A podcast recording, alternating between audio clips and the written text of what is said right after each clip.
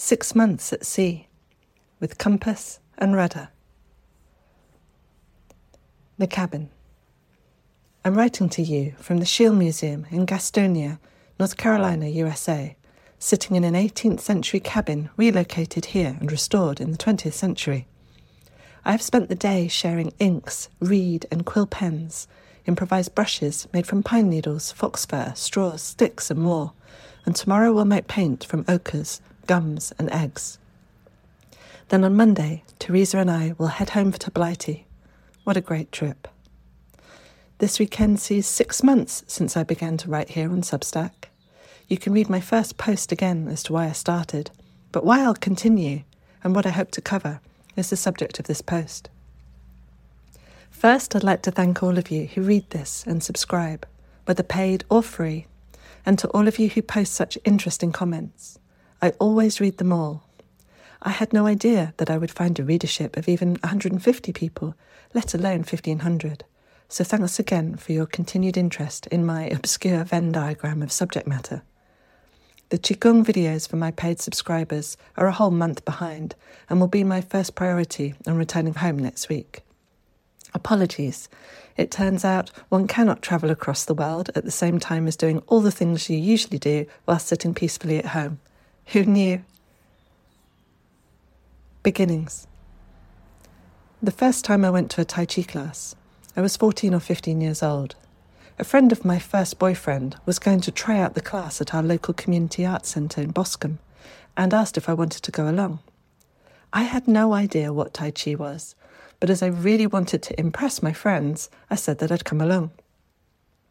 As we entered the room, there were about 14 adults, all moving quietly, facing each other in pairs, matching each other's movements back and forth. There were gentle laughs and snatches of friendly conversation. What strange and lovely alternative universe had I stumbled upon? I had never seen grown ups, or children for that matter, relating in such an intriguing and engaging way. The lesson involved sticking hands, solo warm ups, partner exercises, breath work, form, which is what most people think of as Tai Chi, and finished with us all doing a bit of shoulder massage for each other, standing in a circle, and then turning round and returning the favour to the person behind us. On leaving the session, my friend said, Well, that was airy fairy. I said nothing, but I thought to myself, No, you're airy fairy. That was really excellent and totally down to earth. The following week, I went along to the session on my own and continued for over two years in the Yang style class run by Richard Chiviak. Though I had started Tai Chi for all the wrong reasons, I stayed because I loved the company. I liked what it did to my posture, my state of mind. I'm still doing Tai Chi to this day. Compass.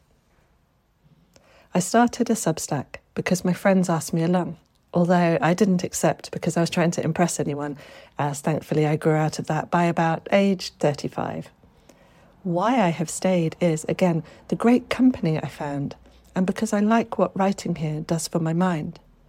As for my posture, well, the small harm caused by me typing at this laptop even more than usual is hopefully offset by the Qigong I do for the videos.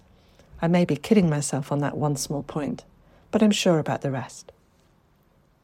Reading a broader variety of writers and artists on here has been like seeing far more stars in the night sky, like when I'm down at the shore night fishing. At first it was a little disorienting, but after a while, and sometimes spent gazing at the Milky Way, I would find the plough and the North Star again and get my bearings. It was similar at first here online, a sense of vertigo and unfamiliarity in my own thinking as I surveyed the bright points of light newly visible to me. Now, I still look with wonder and pleasure at all that can be seen, but I always know which way is north. Rudder. Over the coming months, I'll be diving into Iain McGilchrist's latest book and will be hopefully returning to see him in person to talk about that and more. Then I will return to the Taoist Classics six months later than planned and report back to you from my decade old notes and thoughts on how ancient Taoist thought and modern neuroscience may both be fingers pointing at the same moon. I'll be writing more about heart mind, intention, thought that doesn't wear out the mind, the hemispheres, wu wei, and embodiment. In short, all the things I love to dig into deeply. I'll be sharing an invitation to my in person and online book launches, opportunities to come study with me, and for an online get together for my paying subscribers this summer. There's lots more to share too, from the peace of my writing desk back in Dorset. Departures. I'm finishing this short post while sitting up in bed back in Kannapolis, North Carolina at midnight EST before leaving for the plane a few hours after I get up tomorrow. I hope you'll forgive me for a short post this week, as I have bags to pack and a thank you card to paint for my hosts, made with turquoise watercolour ground from a slice of malachite my host gave me. This week you'll get extra things from me midweek when I surface from jet lag.